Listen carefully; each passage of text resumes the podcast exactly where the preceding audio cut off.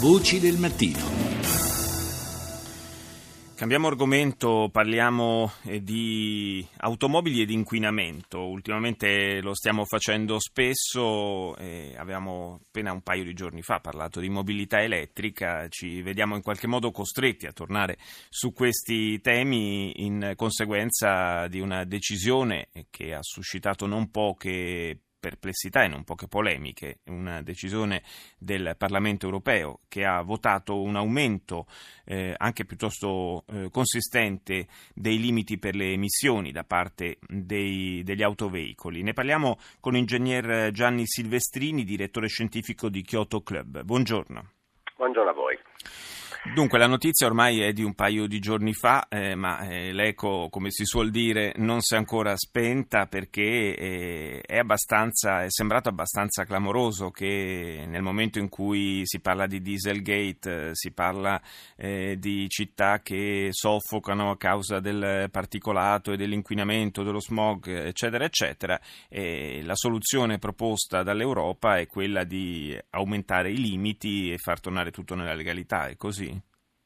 Sì, esattamente così, nel senso che eh, il Parlamento europeo poteva mettere un veto, come aveva consigliato peraltro, anzi votato la Commissione Ambiente del Parlamento stesso, eh, un veto alla proposta della Commissione europea di eh, accettare una tolleranza rispetto ai limiti eh, estremamente generosa, eh, mentre ci può essere consentita una tolleranza per gli strumenti che misurano gli inquinanti del 10-20%, la tolleranza in questo caso è stata del 110% fino al 2020 e del 50% dopo il 2020.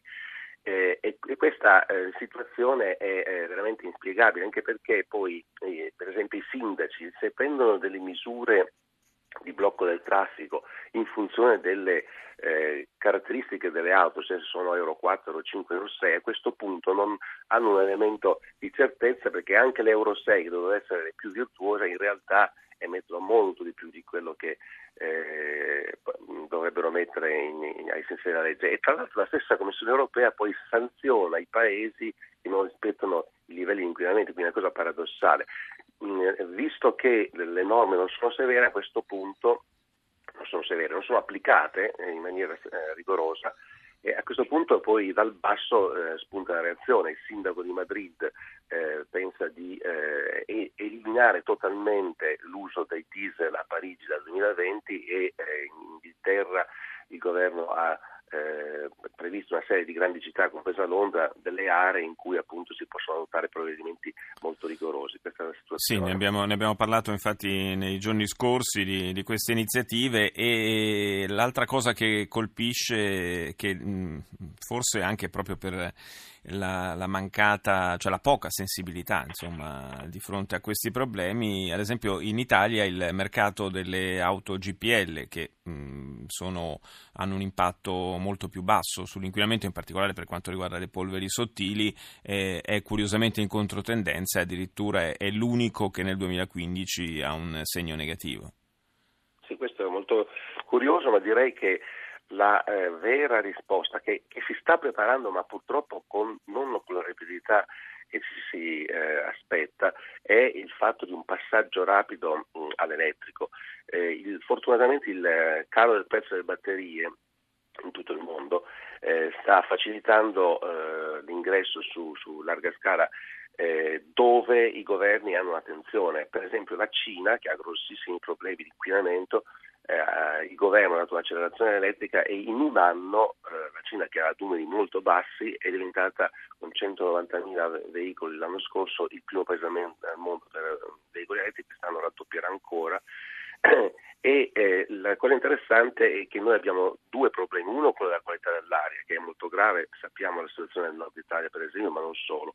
L'altro è le emissioni di CO2 perché un'altra cosa che forse non tutti sanno, è che questa volta regolarmente, eh, non ci sono i trucchi della Volkswagen per intenderci, eh, quasi tutte le case automobilistiche eh, hanno un livello di emissione di anidride carbonica che è dal 20 al 40% in più rispetto a quello che eh, la norma prevede.